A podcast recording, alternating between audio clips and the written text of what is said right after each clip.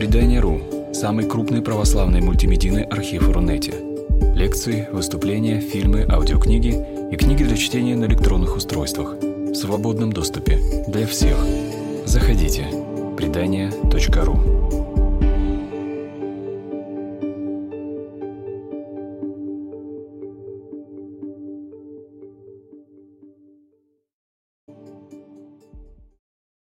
Я не буду рассказывать, что там я хотел поговорить, это была не моя идея, хотя, тем не менее, то, о чем мы планируем, собираемся поговорить, сейчас одна из тех немногих вещей, о которых вообще имеет смысл говорить и тратить на них время. А, стало быть, тема нашего сегодняшнего разговора – Царство Небесное. Ну, я для начала хочу проговорить некоторую, в сущности, банальную вещь, которая, тем не менее, на практике оказывается далеко не такой хорошо известной, как надо было бы. Дело в том, что само по себе выражение «Царство Небесное», ну, по моим наблюдениям в нашей церковной среде, как правило, подразумевает продолжение, что Царство Небесное – вечный покой. Да, э, хотя оно совершенно вообще ни разу не про это.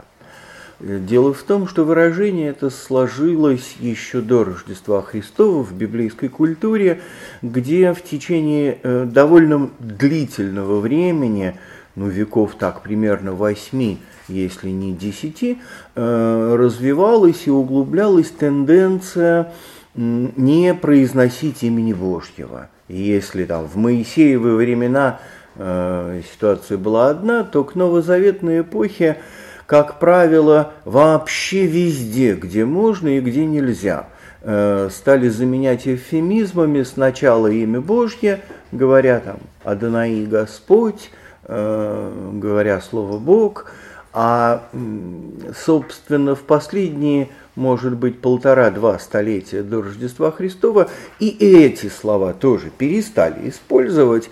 Э, им казалось, что слово Бог, ну уж слишком близко к имени Божьему, которое ни в коем случае нельзя употреблять э, в суе, а чтобы не употреблять в суе, лучше не употреблять вовсе. Так они считали. Э, ну, это не хорошо и не плохо, мы так, к счастью, не делаем – да, но тем не менее, э, в ту эпоху, о которой говорит Евангелие, для тех людей, к которым обращается Господь Иисус, э, собственно, э, выражение звучит как «царство неба». Царство неба.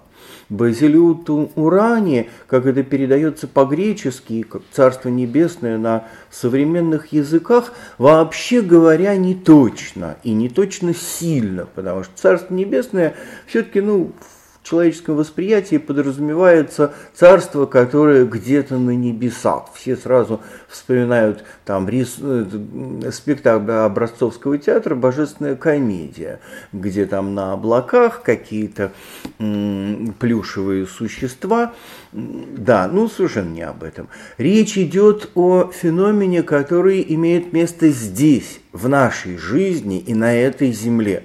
Царство неба – это не там, а здесь. И это принципиально важная вещь, которую, повторяю, мы, в общем, с довольно большой легкостью забываем. Поэтому, когда там люди пытаются прочитать или себя спросить, или вообще как-то обсуждать вопрос о том, что это и где это и как туда попасть, ну вот э, возникают совершенно очевидные искажения смысла. Да, что лишь когда ты совсем закончишь свой земной путь и тебе там проиграют печальную музыку, э, после этого может быть или не быть, открыться или не открыться для тебя Царство Небесное. Это, наверное, так, но для христиан все-таки важно как раз другое. То, что Бог предлагает нам нечто прямо сейчас и прямо здесь.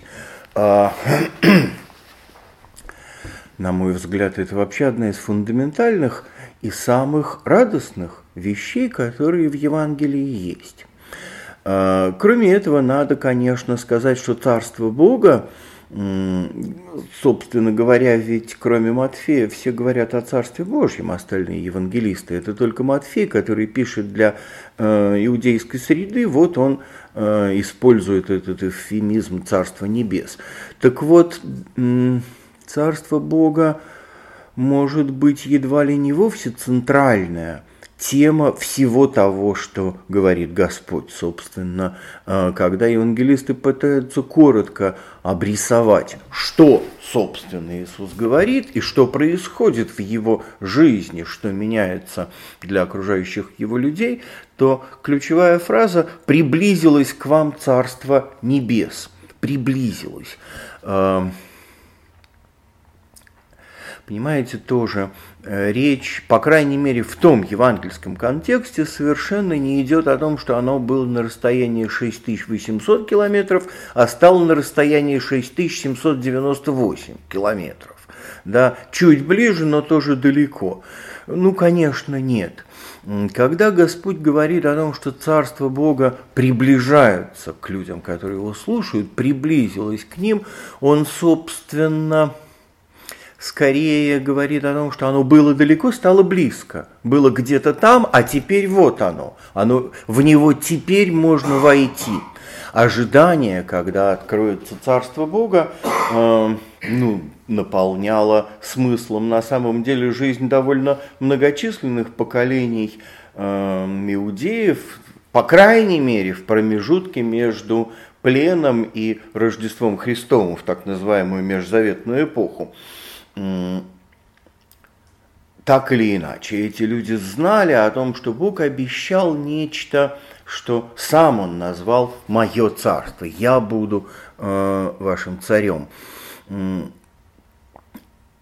Но при этом он не оставил достаточно прямого указания, когда и при каких обстоятельствах это будет. В некоторых произведениях э, литературных, впоследствии вошедших в том числе и в библейский канон, делаются попытки предугадать и даже вычислить э, каким-то тоже не вполне привычным для нас способом, когда это все будет. Но на самом деле это довольно бессодержательные вещи.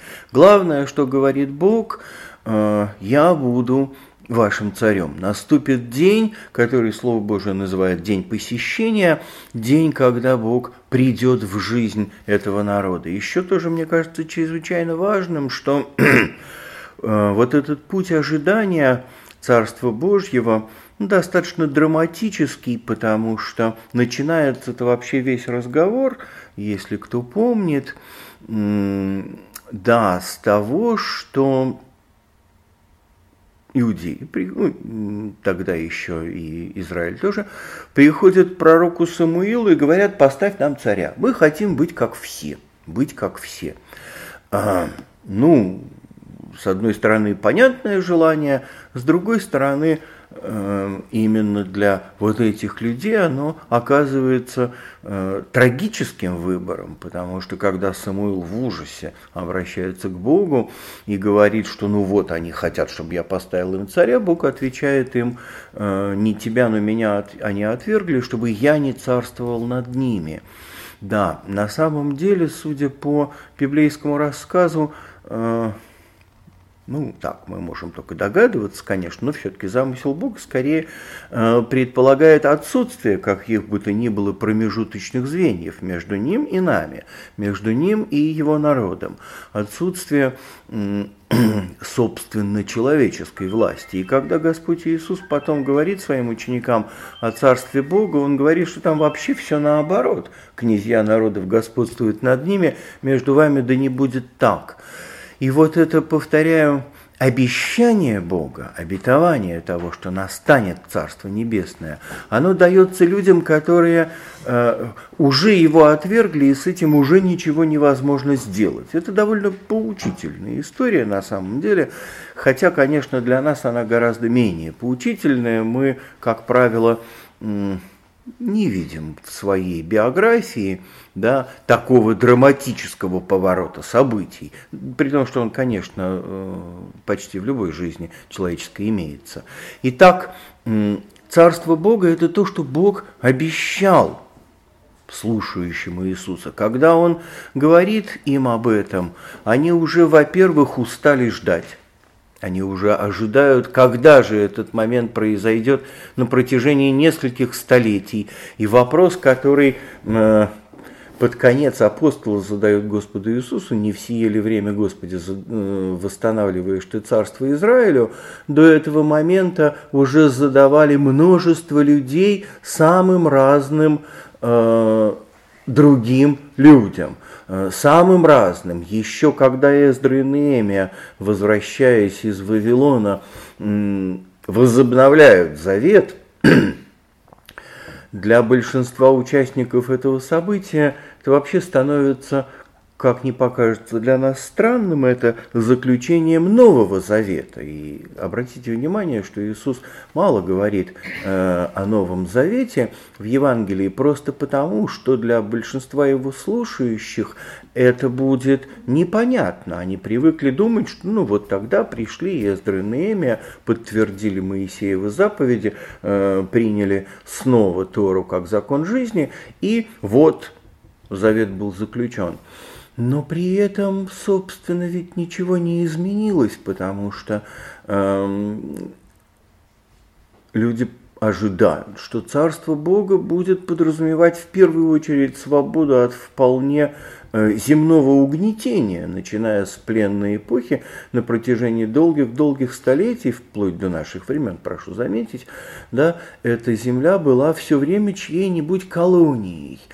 И на фоне обетований Божьих, вот я дам вам свое царство, и в нем изменится вся ваша жизнь, и даже весь мир изменится, на фоне этих обетований вот эта постоянная власть каких-то оголтелых язычников выглядит совершенно абсурдной, совершенно невозможной. То персы, то греки – Э, потом римляне, потом кто-нибудь еще, все время какие-то малосимпатичные оккупанты. Поэтому, э, начиная еще с маковейских времен и дальше, буквально с регулярностью движения планет появляются какие-то люди, которые говорят, вот сейчас сделается царство Бога, вот сейчас оно настанет. Все тут же бросаются за ними бежать куда-то, да, и в лучшем случае дело кончается каким-нибудь партизанским движением. Понимаете?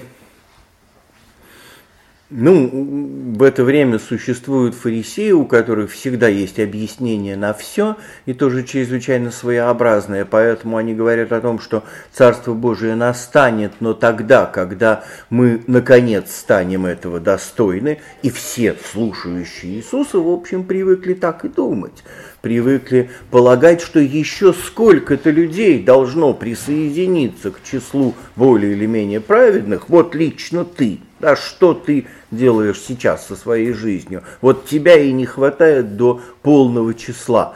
Надо отдать, впрочем, должное фарисеям, что они считали, что таким остатком Израиля, достаточно полным для того, чтобы Бог пришел и установил свое царство, будет примерно две трети народа Божьего. Да, христиане, как правило, довольствуются куда меньшими цифрами. Да, надо признать честно, что ну ладно, вот, оставим в стороне это. Будем считать лирическое отступление. Теперь вот приходит к этим людям Иисус и говорит, Царство Божие приблизилось. И у них первая мысль, а как же так? Ведь мы живем в общем, по-прежнему мы живем почти как язычники. И все то, чему учили нас вот эти бесконечные фарисейские раввины, путешествующие по Галилее от синагоги к синагоге, вот оно же все еще не реализовано. Как же так? Царство Бога приблизилось. И в восприятии этих людей, в общем, первая реакция, а куда бежать? Что, еще, что можно успеть сделать? Да, в своей жизни, потому что э, вот этот человек, к тому же еще прошу заметить, совершающий чудеса, утверждает, что Царство Божие уже рядом, значит, времени осталось совсем мало, а изменить что-нибудь очень и очень трудно, и вообще непонятно, что менять.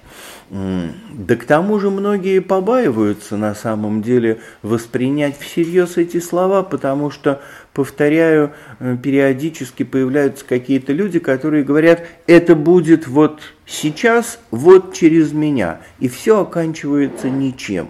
Надо сказать, что и после Иисуса еще какое-то количество такого рода деятелей появляется. Если вы помните, на суде над апостолами в Синедрионе, э, вот, Гамалиил говорит о том, что ну сколько вот их было приходивших, да, и если это не от Бога, оно само рассеется, потому что они видели, как рассеиваются в пыль эти квази-мессианские движения, обещавшие Царство Бога. Но вместе с тем Иисус говорит некоторые э, достаточно неожиданные вещи, достаточно неожиданные.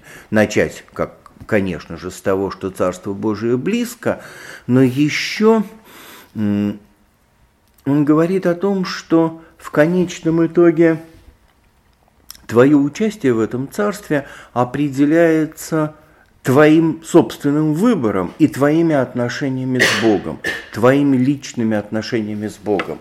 Очень важная для нас сегодня э, вещь, потому что слушатели Иисуса скорее привыкли думать о некотором коллективном событии. Да, вот сейчас мы все либо войдем, либо не войдем, Бог к нам придет или Бог к нам не придет, посмотрит на нас и передумает.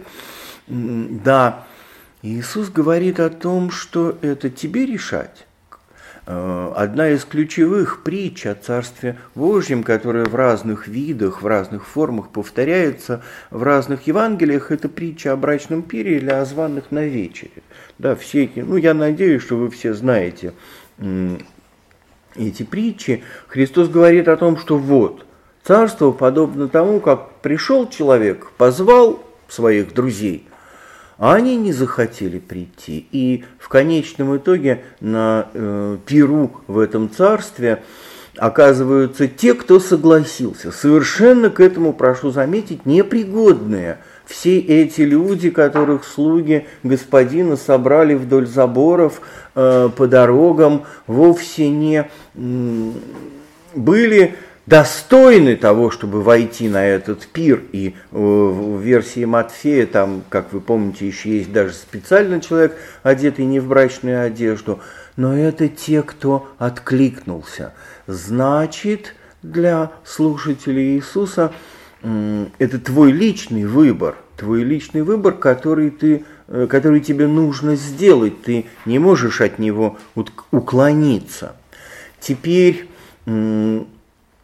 если, как мы сказали с вами, Царство Божие – это не нечто с нектаром, амброзией и долгими прогулками в красивом саду, что ожидает нас в посмертии, а реальность этой жизни, в чем оно заключается, в чем оно, чем оно отличается от состояния э, нашего когда мы переживаем себя, ощущаем себя вне этого царства, что меняется, когда в человеческую жизнь входит вот царство Бога.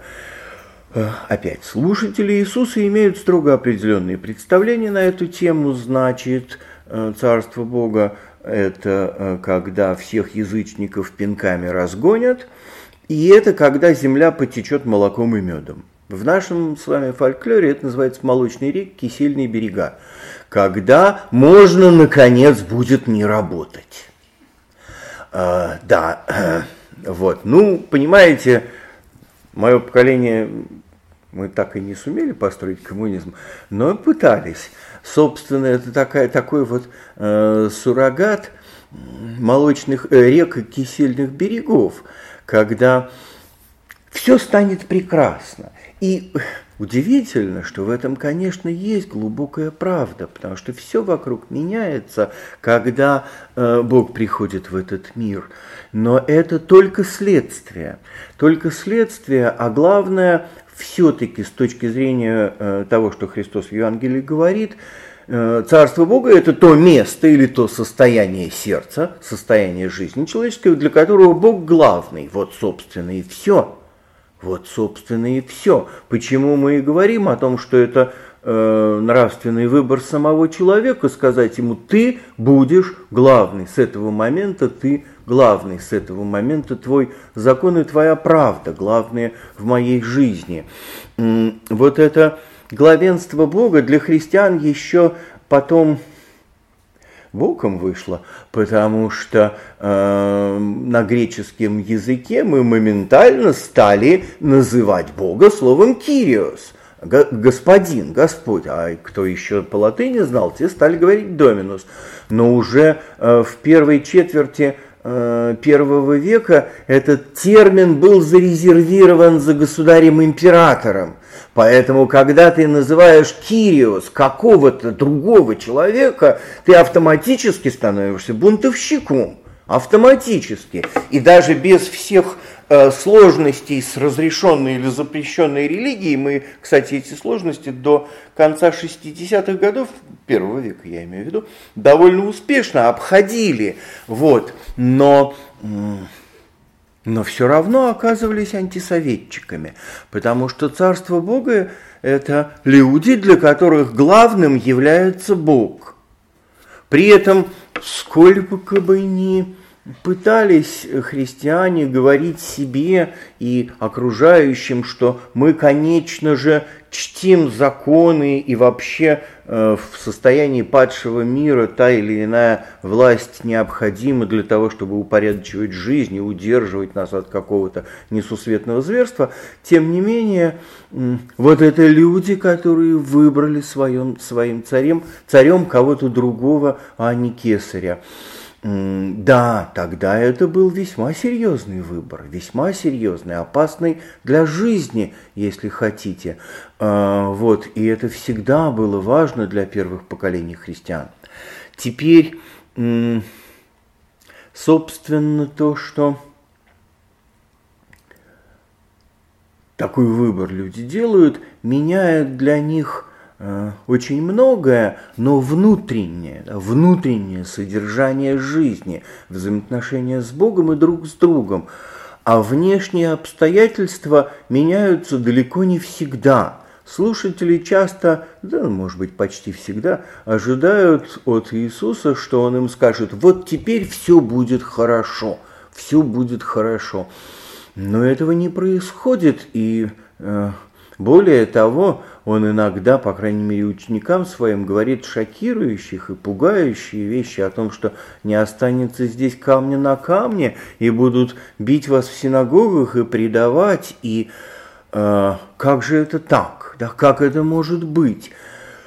Вот Господь говорит о царстве, которое, повторяю, где-то спрятано внутри. Еще одна, один очень важный для него образ, который он использует много раз, ну, может быть, ярче всего проявляется в притче о закваске. Он говорит о том, что Царство Небес подобно маленькому кусочку дрожжей, которые проложили внутрь большого чана с мукой, и оно там как-то работает оно там что-то меняет. Совершенно невозможно заметить, как это происходит. Еще одна, на мой взгляд, очень важная, ну, по крайней мере, для православных, притча Господа Иисуса о Царстве Божьем. Он говорит, что Царство подобно тому, как если бы человек посеял зерно на поле своем и ложится ночью и встает днем и не знает, как оно растет. Потому что мы все время пытаемся пойти йогическим путем и замерять, на каком этапе духовного возрастания мы находимся. Как если бы человек посеял зерно на поле своем и каждый час э, выкапывал его и измерял бы длину корешка. Вот, значит, насколько он там вырос. Царство Божие, оказывается, в том, что говорит Иисус, на самом деле не только состоянием главенства Бога, но и состоянием, когда не я в центре, а Бог. Очень увлекательно думать о том, как мне будет хорошо и что будет со мной, когда Царство Бога настанет, и я туда попаду. И что я там буду делать. Это, э, повторяю, очень занимательная вещь. Но Иисус говорит о том, что на самом деле может быть вообще главное отличие Царства Бога. от э, того, что им не является, это то, что человек оказывается настолько свободен, что может думать не о себе, может отвлечься от себя хотя бы в какой-то степени. И когда он говорит «отвергни себя и возьми крест свой и иди за мной», он в общем имеет в виду именно это – поставить в центр не себя. Более того, Господь э, неоднократно говорит о том, что ну, помните хотя бы притчу о последнем суде в 25 главе Матфея, где он говорит о том, что что вы сделали одному из малых сих, то сделали мне. Там дело не в какой-то системе взаимозачетов, а в том, что когда человек э, действительно э, по-настоящему сердцем обращен к кому-то другому, он, во-первых, всегда при этом обращен к Богу, и, и открыт для Бога. Это, мне кажется, тоже замечательная совершенно вещь. К сожалению, не для нас, потому что э, Иисус все-таки говорит это о тех людях, которые о нем ничего не слышали, а мы к таковым э, так или иначе уже не относимся. Да, поэтому к нам скорее все же какие-то другие требования. Тем не менее, вот видите, для людей, которые слушают Иисуса, конечно, это очень трудно, потому что, ну что же, это значит, что все те совершенно реальные и важные заботы и ответственности, которые на мне есть, я что, должен о них забыть и взирать на Бога? Но вот загадка, или, если хотите, тайна Царства Бога заключается в том, что именно тогда, когда ты отдаешь это Богу, это по-настоящему становится твоим, и ты в состоянии нести ту ответственность, которую Бог на тебя возлагает не своими силами, а Божьими. Да, теперь я думаю, что очень важный момент, который нам необходимо увидеть, попытаться, может быть, в гротескной форме, но все-таки, что Царство Бога – это не э, после смерти, не то, что будет с нами когда-нибудь потом, а до, до. Более того, насколько я понимаю, Евангелие скорее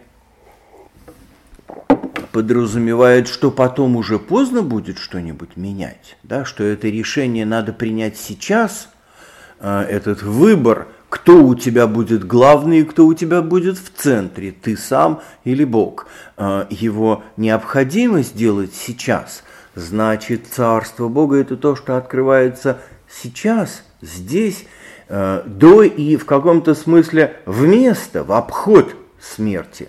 Для христиан на самом деле это всегда было очень важной вещью, э, потому что мы не верим в жизнь после смерти. Мы верим в воскресение мертвых, а это нечто совсем-совсем другое.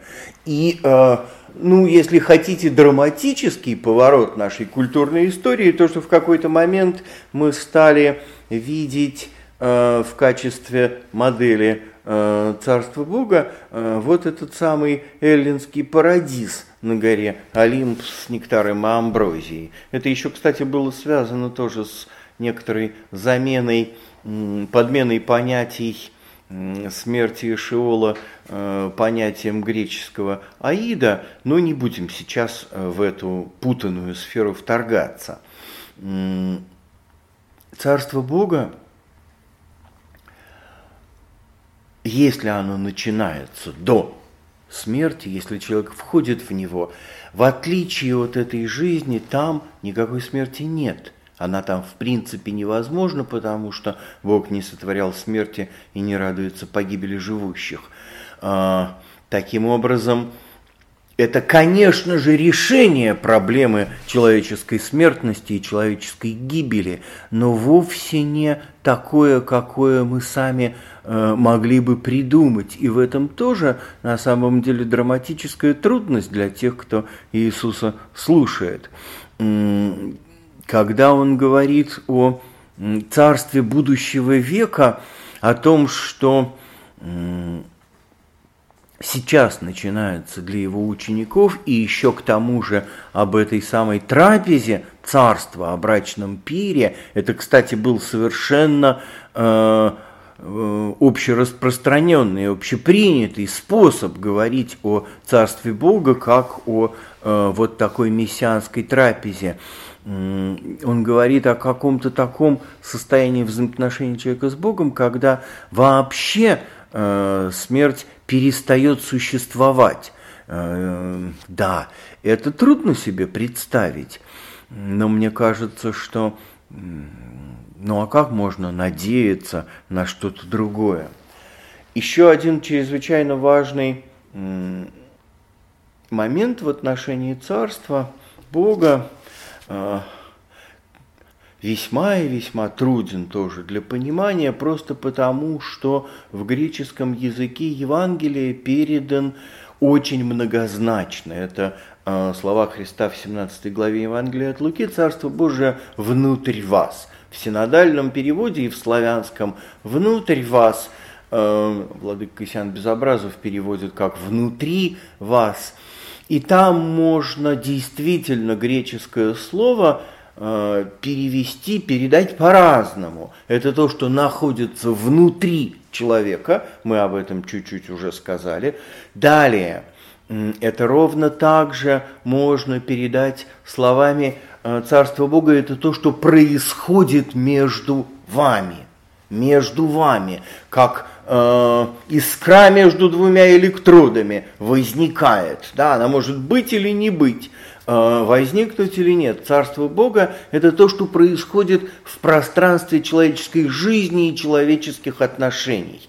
На самом деле, я думаю, что одно из важных призваний э, христиан, которым мы, как и другим, довольно плохо соответствуем, конечно же, да, это попробовать вот так жить, когда э, в отношениях между нами имеет место, происходит Царство Бога, когда по Его законам э, эти отношения строятся. Иисус довольно прямо говорит о том, как это выглядит. Например, вспомните притчу о том, что царство Бога подобно э, тому, как захотел господин сосчитаться с рабами своими, приведен был к нему некто, кто должен был ему 10 тысяч долларов, а потом он там стал душить того, кто был ему должен 100 рублей.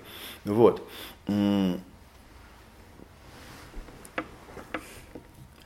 Мы бы на самом деле скорее назвали бы это вне религиозного контекста человеческими отношениями.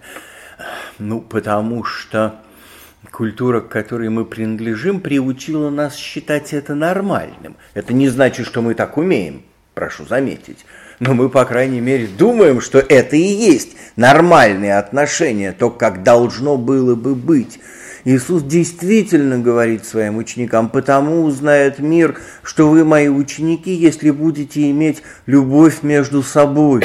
И свидетельство, на которое он своих учеников отрежает, говоря, идите по всему миру и проповедуйте Евангелие Царства, оно вовсе не заключается в том, что нужно втолковывать учебник догматического многословия, который в тот момент еще и не существует вдобавок. Э, нет, конечно. Почему апостолы большей частью ходят по двое?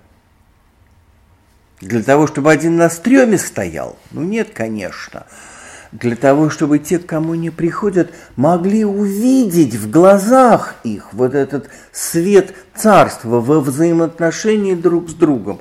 Почему для христиан всегда таким важным феноменом была семья, гораздо большим, чем там узаконенная форма регулирования, как это, репродуктивного поведения. Потому что это взаимоотношения, в которых Бог и его царство могут присутствовать. Это великий на самом деле, конечно, дар Божий, на который тоже как это называется, о нем же несть глаголоти подробно.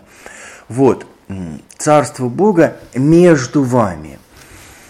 У нас нет права говорить любым другим людям, что между вами должно так быть.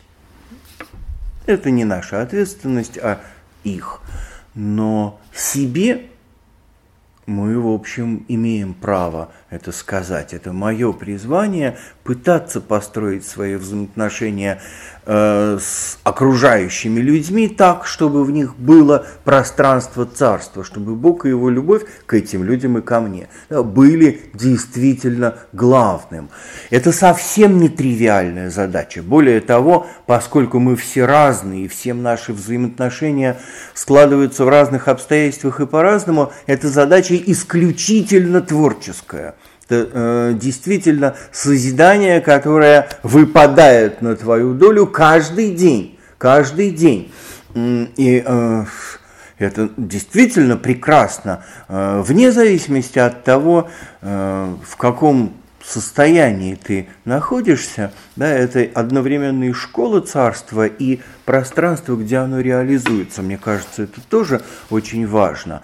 И еще один третий, может быть, самый загадочный аспект вот этого слова «энтос химон» – царство Бога внутрь вас. Повторяю, и славянский, и наш синодальный русский переводы используют именно этот, в общем, маловразумительный вариант. Да?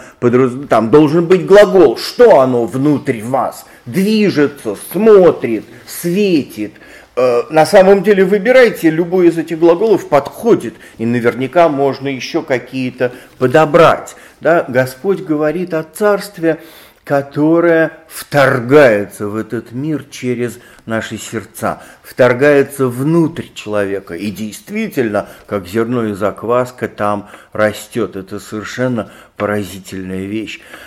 Э, правильная реакция на это доверие. Доверие.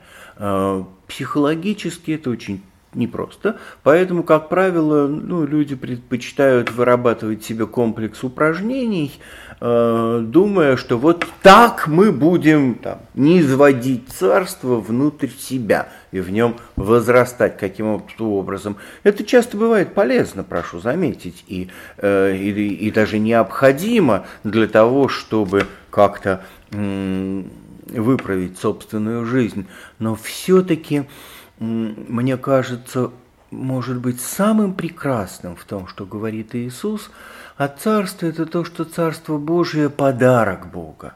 Подарок. Подарок, который дается, во-первых, не потому, что мы это заслужили, поскольку мы этого не заслужили. И вот это, кстати, его слушатели понимают отлично.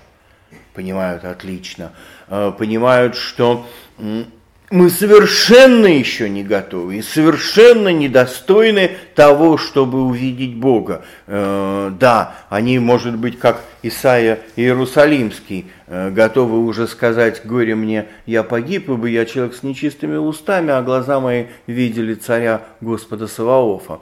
Да, но они понимают, что это дар незаслуженный, но он дается. Он дается даже, я бы сказал, не потому, что мы в нем нуждаемся, хотя и это тоже так, без сомнения.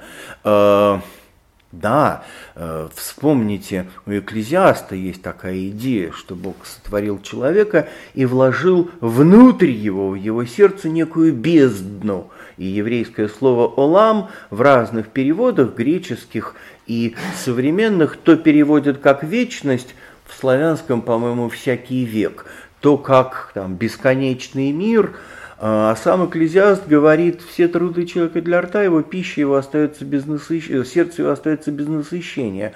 Примерно то, что блаженный Августин э, выражает словами «Ты создал нас для себя, и метется сердце наше, пока не успокоится в тебе». Значит, конечно, мы нуждаемся в этом полновластии Бога в нашей жизни. Я дерзну утверждать, что по конструкции человек так создан. Может быть, этим мы и отличаемся от э, человекообразных, то, что в нас есть некоторая пустота, которая не только может, но и должна, предназначена для того, чтобы быть заполненной Богом. И, конечно же, мы нуждаемся в этом царстве, и вне него все равно так или иначе эту неполноту мы будем переживать. Ну, если вообще даем себе труд задумываться о своей жизни, потому что можно же как бы скользить на повер- по поверхности и вообще на самом деле не проживать свою жизнь, а э, да, просто смотреть, как часы тикают.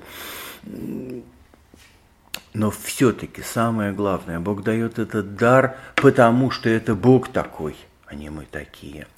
И если хотите, одно из ключевых, ну, я не хочу там говорить разные там громкие слова, что самое важное, менее важное, ну, как, как мы можем да, оценивать такого рода вещи? Но все-таки, мне кажется, ключевое откровение Бога, что Иисус открывает нам о Боге, да? что Бог такой, что дарит нам свое царство со всеми последствиями вот прямо сейчас. Суд состоит в том, что свет пришел в мир.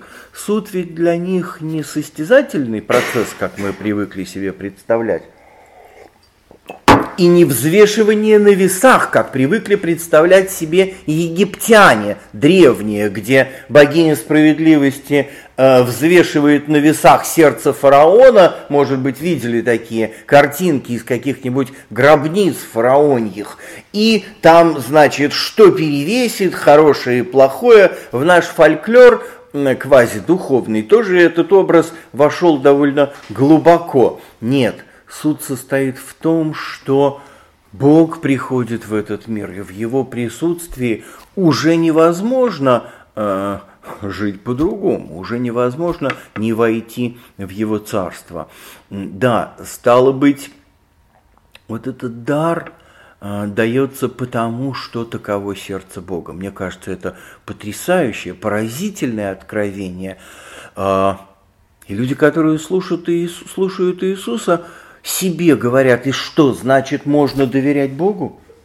И что значит можно пытаться изменить свою жизнь, опираясь на Его помощь?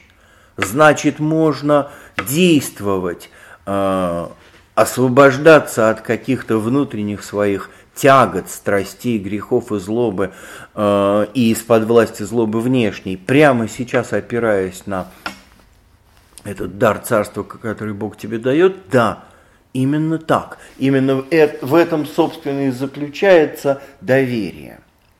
А, следующий принципиально важный, как мне кажется, момент – это то, что на самом деле ведь в учении Господа Иисуса Царство Бога а, как выражение все целиком становится эвфемизмом, а, потому что на самом деле он говорит о царе невозможно а, как сказать, войти в Царство Бога вне прямых личных взаимоотношений с Иисусом.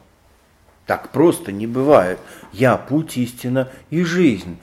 Э, Господь говорит о себе. Помните еще тоже поразительная вещь, не всегда ясная, а может быть всегда не ясная. Э, Я дверь. Вот уж казалось бы, чем еще сравнить Иисус, он говорит, я дверь овцам. И это тоже чрезвычайно важный и трудный для понимания образ. Как ты можешь войти через него как дверью? Э, ну хорошо, тогда он пытается объяснить то же самое и говорит, если будете есть мою плоть и кровь. Еще хуже потому что это уж вообще ни в какие ворота не лезет для его слушателей, настолько, что даже апостолы начинают задумываться, а что это он вообще такое говорит. Да, таким образом, Господь на самом деле, на самом деле он говорит о том, что э, открытие царства или дарование царства, приход царства в этот мир – это то, что происходит лично в нем, в личности Иисуса. И быть подданным Царства Небесного э, невозможно без прямых взаимоотношений с царем. Поднимите руку, кто знаком с Владимиром Владимировичем Путиным? Хорошо, вам повезло, остальные нет. Но мы все граждане Российской Федерации – да, нам не мешает это незнакомство. Кто из подданных Российской империи был знаком с его величеством? Полтора землекопа, а остальные нет. Но ты все равно был там да, подданным этой империи, этого царства по каким-то формальным признакам. Там, платил налоги, жил на этой территории, прочее, прочее. Христиане не зря, обратите внимание, все первое столетие, подчеркнуто говоря о своей жизни, о своей общине, о церкви, никогда не пользуются религиозными терминами, всегда гражданскими. Поэтому я совершенно не утрирую, задавая вам вопросы про гражданство и знакомство с президентом. А, вот. Это ровно манера мысли и выражения христиан первого столетия. Они так и делают всегда. У них на то были определенные причины. Да, значит, отличие Царства Небесного в том, что ты не можешь быть его подданным без личного знакомства с царем. Так просто не бывает. А, ну, еще, правда, есть некий бонус, потому что там нет промежуточных э, этажей власти я бы сказал, что это большой бонус, э, без сомнения. Это не такая простая вещь, потому что тогда у людей возникают вопросы, у апостолов сразу в том числе, а как быть с теми, кто с тобой не знаком по объективным причинам? Они не знают о существовании Полинезии, э, но могли бы в качестве примера привести тех людей, которые в это время жили в Полинезии – да, как быть с этим? И, собственно говоря, притча о последнем суде, она в ответ именно на этот вопрос Христом предлагается. Он говорит о том, что э, в конечном итоге быть знакомым с царем, быть с ним в прямых взаимоотношениях, значит э, в глубине сердца соглашаться на тот способ жизни и на те взаимоотношения с людьми, которые он предлагает, тоже совсем не такая простая вещь, потому что они спрашивают его, ну хорошо, ну вот ты произносишь такое удивительное, говоришь нечто трудное для понимания а большинству вообще в притчах, да, а как понять, что, что в этом действительно есть Э, что-то настоящее, какая-то правда. На что Иисус говорит о том, что кто хочет творить волю Отца моего, узнает об учении моем от Бога ли оно. В том, что Евангелие рассказывает нам о Царстве, есть некий парадокс, э, который лично я не берусь разрешать. Парадокс, заключающийся в том, что с одной стороны это дар Бога по инициативе Бога, а с другой стороны, это твоя ответственность выбрать это царство, захотеть творить волю Отца, зах... по... почувствовать эту правду, э, ну, если хотите, простого человеческого милосердия, что тебе дано вне зависимости от каких бы то ни было историко-культурных обстоятельств. Вот. Я не знаю, как, э, повторяю, этот парадокс разрешить. Он действительно существует. И это еще одна важная черта царства, потому что все настоящее, что делает Бог, почти всегда парадоксально, потому что парадоксален Он сам, и на Его деяниях этот отблеск э, тоже без сомнения есть. Теперь все-таки, конечно, э, Господь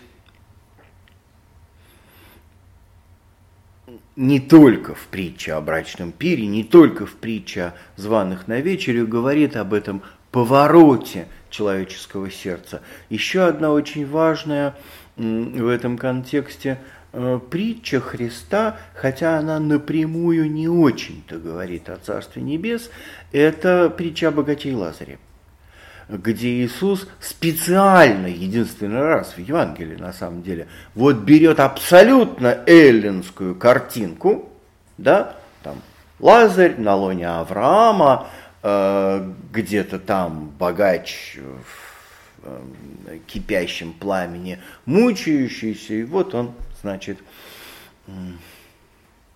говорит – о том, что, говорит Авраам, отче Аврааме, пошли Лазаря, предупредить моих братьев. Если кто из мертвых воскреснет, поверит ему.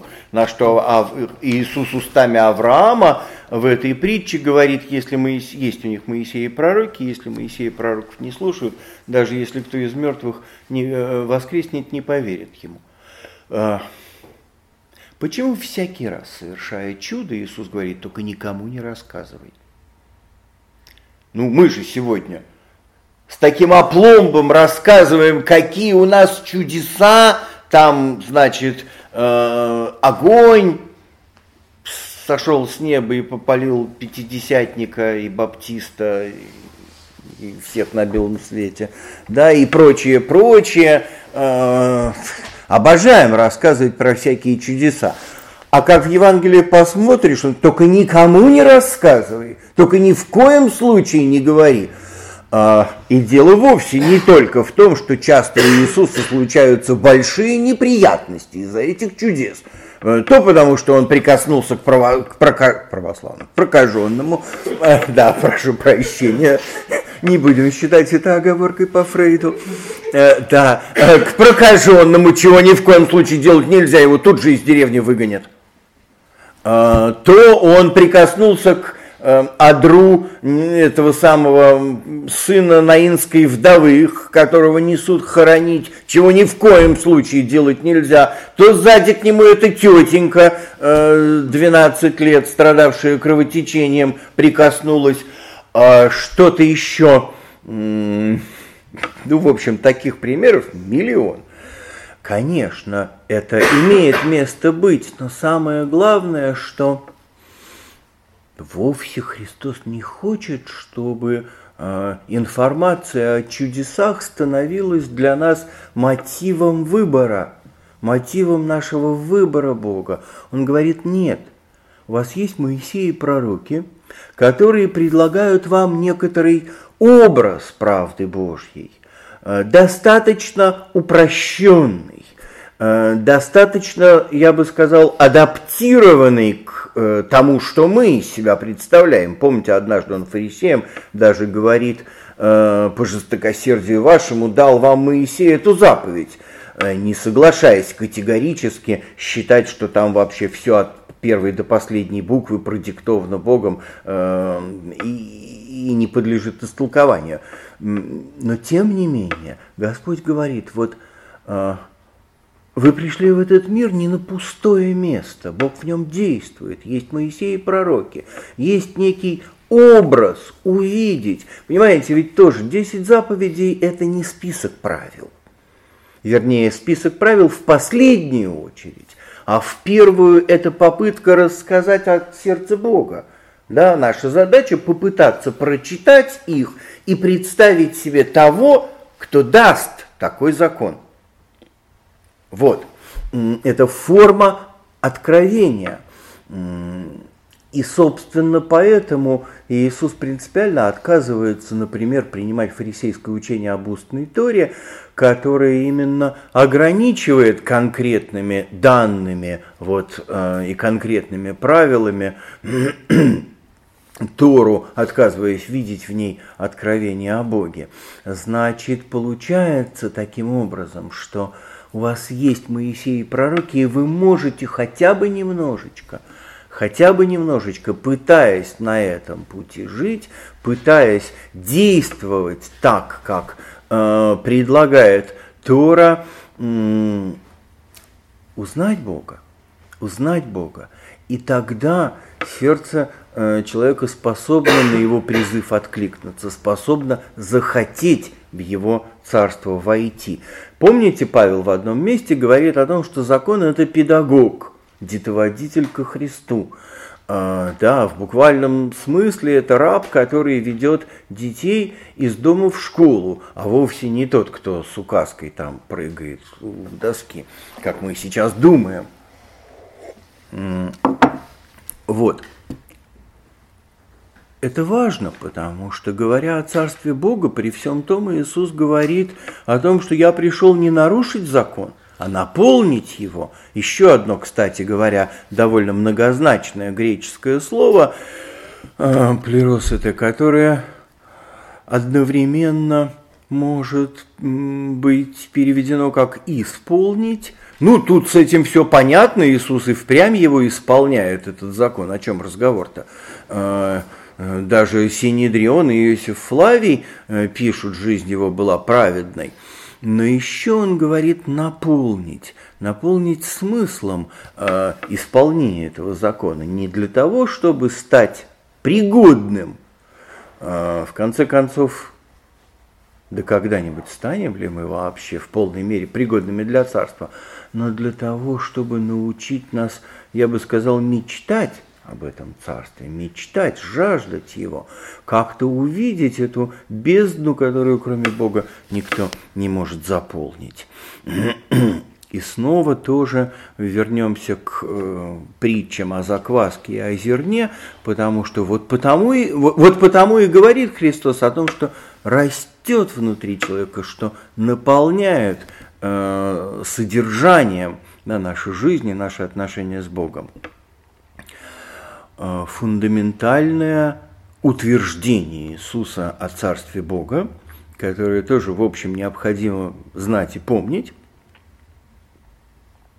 это то, что он говорит, что Царство Бога э, это царь, который не согласен обходиться без кого-то из нас. Это не значит, что мы все туда окажемся. Да, церкви не зря в конечном итоге отвергли учение о всеобщем оправдании. Но тем не менее, Иисус говорит о том, что Царство Бога подобно человеку, который пас 100 овец, 99 дружно строем, значит, вот шли куда надо, а одна э, по каким-то причинам куда-то там отбилась. И вот он говорит, он оставит эти 99 и пойдет за ней, потому что она ему нужна. И когда найдет, будет радоваться. Он говорит о женщине, о Царстве Божьем, которая подобна женщине, которая, ну, там вот э, вдруг взяла и потеряла драхму, монету и там выметает весь дом, роется под кроватью для того, чтобы эту монету найти, потому что она ей нужна. Да, когда мы все перейдем на карточки, как мы будем объяснять значение этой притчи? Придется как-то переписывать, видимо, вместо драхмы что-то другое. Ну вот, Иисус наконец говорит о неводе, который, Царство Небесное подобно неводу, которые забросили и вытащили рыб всякого рода. Вытащили рыб всякого рода. А, мне кажется, вот этот образ невода, ну, он же еще, обратите внимание, э, у нее там чуть не половина учеников рыбаки, для которых понятно, о чем идет речь, и это стоит перед глазами, забрасывают не глядя – не глядя, они-то, в отличие от него, не видят великого скопища рыб под водой, когда забрасывают эти самые сети.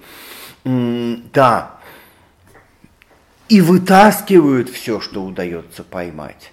А, ищут эту заблудшую овцу, потому что без нее никак невозможно. И если возвращается блудный сын, который блудный и вот, ну, сделал все ошибки, какие только можно сделать, и еще те, какие нельзя.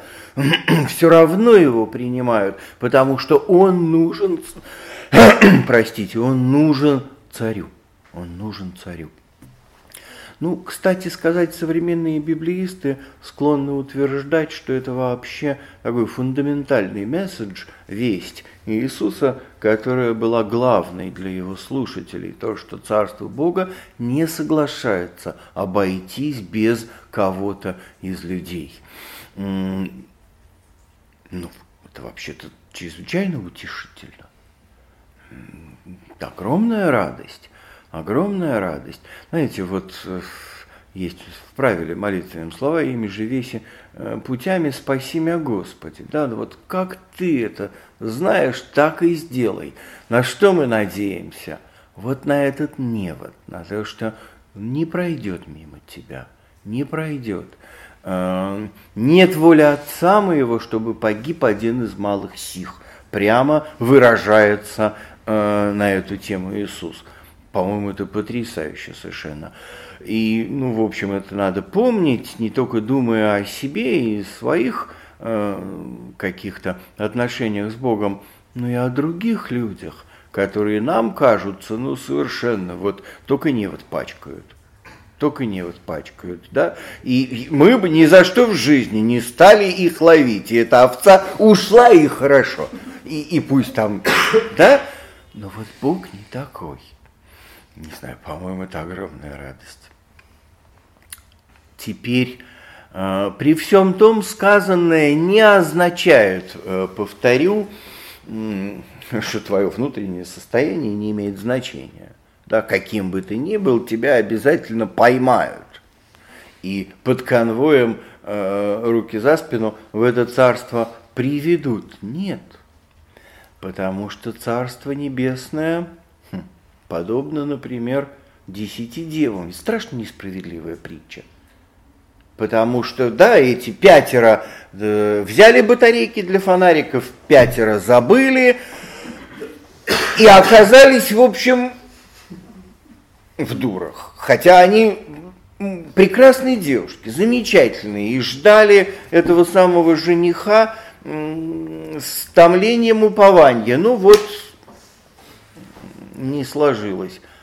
Господь говорит о том, что на самом деле важна твоя внутренняя собранность и готовность к этому. Да. Обратите внимание, есть еще одна очень важная притча о человеке, который решил строить дачу. Да? И деньги на стройматериалы зарезервировал, а рабочим платить кончились деньги. Да, вот, ну что, абсурд. Так не может быть. Или царь, который решил пойти на войну, а патронов не посчитал.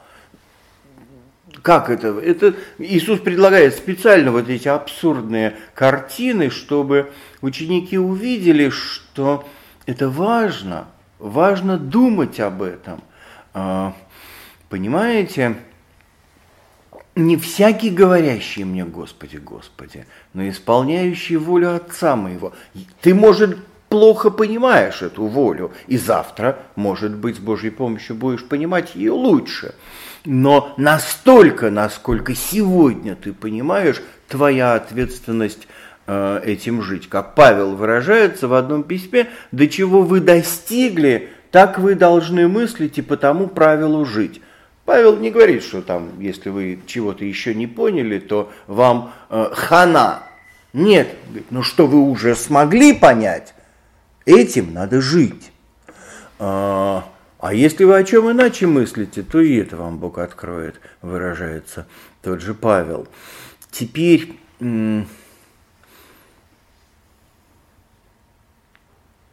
когда Господь говорит своим ученикам о реальной возможности, э, как сказать, пропасть, да? Хули на Духа Святого, например, такие трудные тоже слова, потому что все сразу начинают спрашивать, а что он имеет в виду? А вот это да, хула или вот это? А, я помню, я был еще совсем юным, еще при старом режиме было дело, да, а мне еще была военная кафедра, по-моему. А, и, соответственно, тогда там было положено в галстуке ходить. И как-то мне в церковном ларьке сказали, хула на дух святого, кто ходит в галстуке, у кого треугольничек, вот тут вот острием вниз, потому что на иконах Троицы там, значит, треугольничек острием вверх. Я, к сказать, не поверил, что это в самом деле так, и оказался прав. А, да, мы много чего по этому поводу думаем. Иисус специально, по-видимому, не объясняет этого, потому что ему другое важно сказать. Если ты не хочешь войти в это царство, если ты не приемлешь э, духа, который властвует э, у подданных в сердце, у подданных этого царства, да, есть реальная возможность пропасть. Пропасть. Что он их пугает? Тогда зачем он им говорит все время «не бойся»? Но в том-то и дело, что Царство Бога – это выбор – Э, относящийся к жизни и смерти. К жизни и смерти. Сегодня христиане нередко пропагандируют э, себя и свой выбор как э, жизнь лучше, чем без этого. Да, что там мы, нам лучше, у нас есть то, чего нет у вас, прочее, прочее. На самом деле Ну, бессмысленно пропагандировать жизнь по сравнению со смертью и говорить, чем она лучше. Вот, и Иисус говорит о том, что это действительно вопрос жизни и смерти. И, может быть, последнее, на чем я бы сейчас закончил, не дотягивая до полутора часов потребованных, а притча о жемчужинах несколько раз и, по-видимому, в разной форме рассказывает это Иисус, и в разных формах входит эта картина в рассказы евангелистов. Ну, скорее всего, она дошла в устном предании до них несколько по-разному, или вообще существовала поливариантно. Господь говорит о царстве, которое подобно жемчужине, найдя которую на поле – Человек идет, продает все, что имеет, и покупает это поле, чтобы жемчужина не досталось. Продает все, что имеет. Это драгоценность, которая стоит всего остального. На самом деле мы понимаем, что с этого жизнь-то только начинается. Это в сказках, да, как известно, жизнь свадьбой кончается, а в жизни, наоборот, все только начинается. Так и здесь. Э, жизнь в царстве только начинается с этого момента. Но для Христа, рассказывающего эту картину, это даже притчей трудно назвать, важно, чтобы мы это увидели. Человека, который э, все оставляет, от всего готов избавиться для того, чтобы у него в руках оказалась эта жемчужина. Все остальное, собственно, менее важно. Может быть, Царство Небесное – это и есть то твое состояние, когда в иерархии ценностей эта жемчужина, э, Царь Небесный, оказывается главной и на первом месте. Хотя при этом, надо сказать, есть второй вариант этой притчи, да, когда Господь говорит о том, что Царство Небесное подобно купцу, не жемчужине, а купцу, который ищет жемчужин. А, который, соответственно, все продает и ее покупает. А, вот отец Георгий Чистяков говорил, что получается тогда, что это мы та жемчужина, которую купец пытается из грязи а, выкупить, из грязи выкупить. Ну вот, я не возьмусь утверждать об изначальности того или другого варианта, но мне тоже кажется важным, что это такая достаточно объемная картина. Речь идет о э, ценности, о том, что на первом месте. Впечатление такое, что Царство Бога – это то, где для Бога на первом месте мы, а для нас Он. Ну вот, собственно, наверное, на этом я остановлюсь. Если какие-то есть вопросы, я попытаюсь на них ответить. Ну, у меня вопрос вот про притчу про небо, ты в нескольких еще притчах, по-моему, а, есть такое выражение, что Царство Небесное подобно небу, так будет и в кончину века, да, по-моему, так там сказано. Да-да, из ангела зерна от плевелов, да. Царство, царство Небесное Царство Бога это еще какое-то время, какой-то момент. Собственно, ну, я так думаю, что все-таки речь в первую очередь идет о том, что потом, когда невод вытянут, или когда наступит время жатвы, уже поздно будет решать, ты пшеница или плевел. Да, и мимикрировать под пшеницу будет поздно, это надо сделать сейчас. А, вот. И, конечно же, Господь говорит о том времени, которое у нас есть, которое у нас есть и которым э, действительно важно дорожить. Э, ну, а что касается кончины века,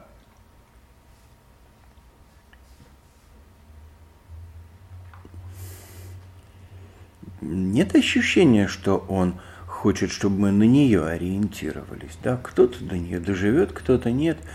А, у каждого из нас будет своя кончина века, и гораздо раньше, чем хотелось бы, да? гораздо раньше, чем мы ожидаем. А, понимаете? Ну, для меня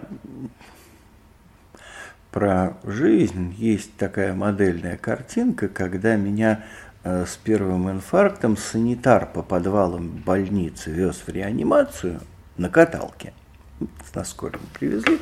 И вот он, значит, мне рассказывает анекдот. Доктор, куда вы меня везете? В морг. Я же еще не умер, мы же еще и не приехали. Было ужасно смешно, хотя время, согласитесь, и место он выбрал идеально. Вот. Но мы еще не приехали. Да, вот наша жизнь. Это время, когда мы еще не приехали. А, что там дальше в конце будет, так ли это важно? Выбор надо успеть осуществить по дороге. Принять решение, исповедовать Иисуса Господом. Надо успеть по дороге. Если вообще такая милость Божья в твоей жизни совершилась, и тебя достигло Слово Божье. Не наше дело, в конце концов, э, задумываться над тем, как он будет решать вопрос с допуском или недопуском в Царство Небесное э, других, кого не достигло Слово Божие. Но нас-то оно достигло. Ну вот, еще не приехали.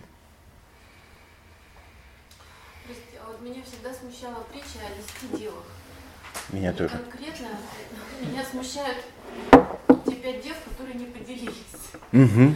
Вот э, я как-то вообще, видимо, из-за этого смущения не могу эту притчу даже приступить к пониманию ее. Вот, ну, могу, да. Может быть, мой ответ окажется чрезмерно академичным, но все же.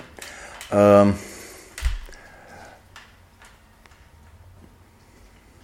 притчи ведь можно толковать по-разному скажем, существует традиция довольно далеко, куда не надо нас часто заводящая, обязательно истолковать каждую детальку, самую маленькую и так далее.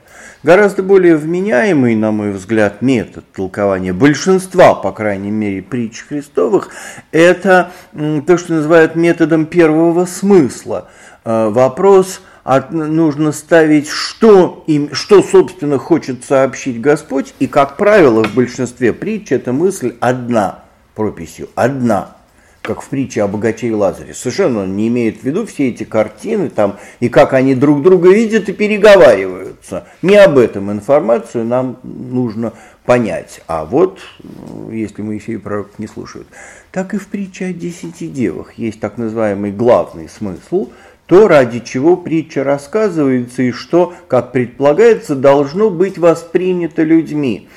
Да, разговор о том, что наступает момент, когда уже э, вот вся твоя подготовка, хороша она была, плоха, э, вот она срабатывает. Ты готов или нет? Сейчас. Ой-ой-ой, я еще чуть-чуть. Сейчас. Сейчас. Э, время времени очень мало. Казалось бы, да, вот он говорит о том, что времени мало, э, дни лукавы, говорит Слово Божие, прочее, прочее. Две тысячи лет прошло. Две тысячи лет. Все, кому, кому он обращался, умерли своей смертью, ну или погибли мученически, да? Значит, времени это было явно совершенно не об этом речь. Господь мне кажется, Господу ужасно жалко каждого дня, который ты прожил без Него.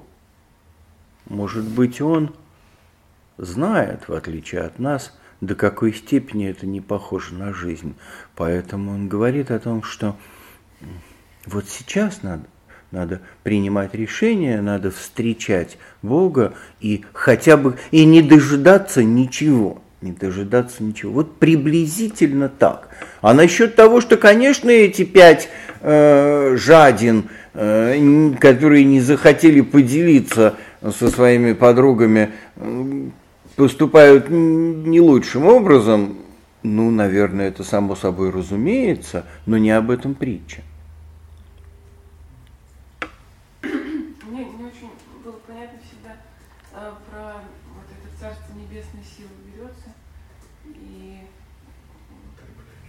И употребляющий усилия восхищает его.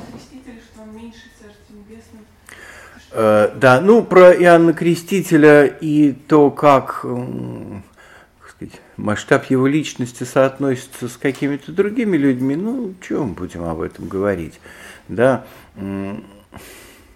там есть определенный смысл, потому что Иоанн, во-первых, великий аскет, во-вторых, последовательно исполняет Тору.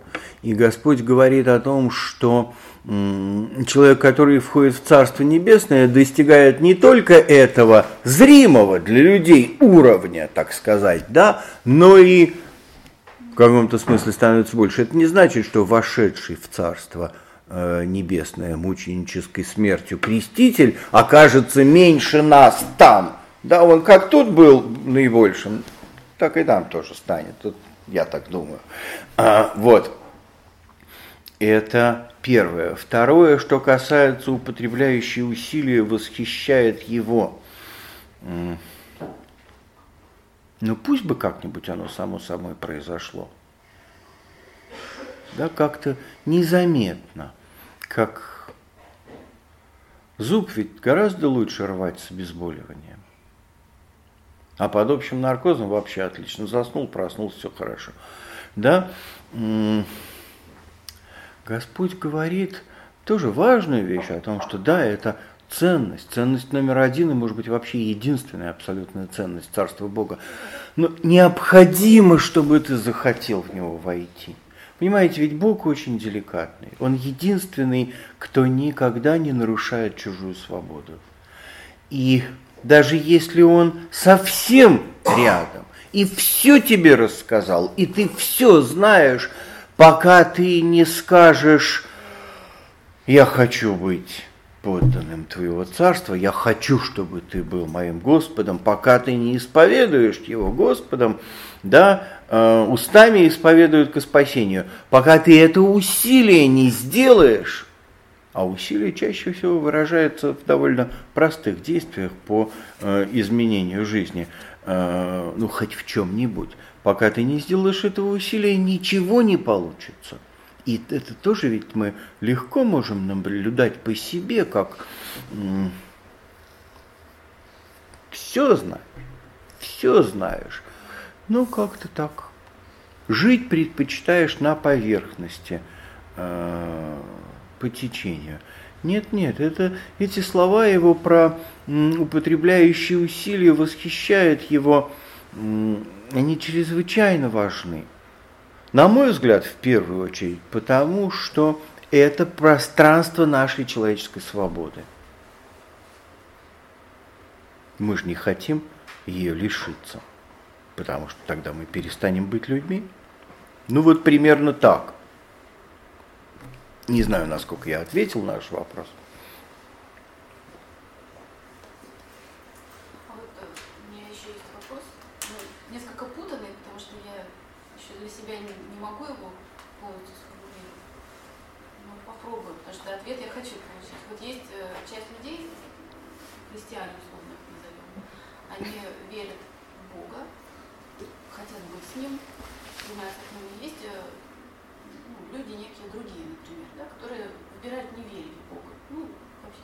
На данном этапе жизни, на, заметим. Да, да, на сегодня. Вот. И они вот эти, которые выбирают пока не верить, ну, может быть, пока не верить, они ну, смотрят на христиан, и они особо часто не видят никаких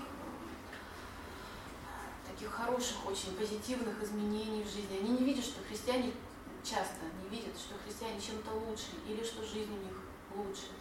А можно увидеть наоборот – человек пришел к христианству, ну, более-менее старается в него погрузиться поглубже, и у него начинаются какие-то неприятности очень ну, весьма великие. Вот. И вот эти вот люди, которые пока выбирают не верить или сомневаются, они смотрят и видят, что ну а в чем отличие-то? Нету отличия. Наоборот, нам проще жить в своем тихом мире, не принимать этот вызов – и жизнь будет счастливее. Вот. И, ну, и в чем же получается, вот, э, то есть э, для тех, кто выбор сделал в пользу веры, получается что? Что самое главное э, и самое радостное и счастливое, это именно вот наполнение вот этой нашей бездны Богом,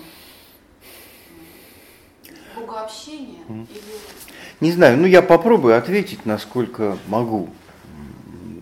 Ясное дело, что слушать надо не меня, а Бога. Эм, по моему ощущению, совершенно бессмысленно и бесплодно говорить о том, как и что должно меняться к лучшему, не к лучшему. Понятно, что жизнь э, любого человека так или иначе эм, существует в пространстве правды Божьей, и совесть нам дана для того, чтобы мы независимо от всех остальных обстоятельств да, к этой правде стремились. А совесть у нас есть, прежде всего остального. Мне кажется, что то, что меняется, это отношение с Иисусом, а этого совершенно не видно. Да, не становится жизнь э, веселее. И без сомнения не становится легче. Э, и без сомнения в ней количество обуревающих человеческое сердце страстей и злобы тоже, в общем, не становится меньше, хотя все-таки в процессе жизни, э, да, в нормальном случае христианин немножко, чуть-чуть приобретает некоторый опыт этой борьбы. Ну, не так, чтобы очень большой, но все-таки. Да? Что меняется? Что меняется в жизни человека, когда он влюбился? И более того, женится. Становится легче? Поверьте, нет. Становится в твоем сердце меньше чего-то, чего стыдно? Тоже далеко не всегда. Но вы вместе. Вот что изменилось. Вот что изменилось. А дальше все на самом деле очень индивидуально. Поэтому так и в отношениях христиан со своим царем – Все очень индивидуально, что в чьей жизни и э, какими темпами и в каком направлении Бог будет менять, это Его э, воля. Важно, что мы вместе. До тех пор, пока мы вместо этого пытаемся добиться каких-то результатов, да, или думаем, что должны быть какие-то результаты. А если не будет, да, вот что, э, понимаете, если я э, там, пытаюсь как-то свои отношения с Господом Иисусом Христом построить, ожидая некоего результата, вопрос, а если его не будет?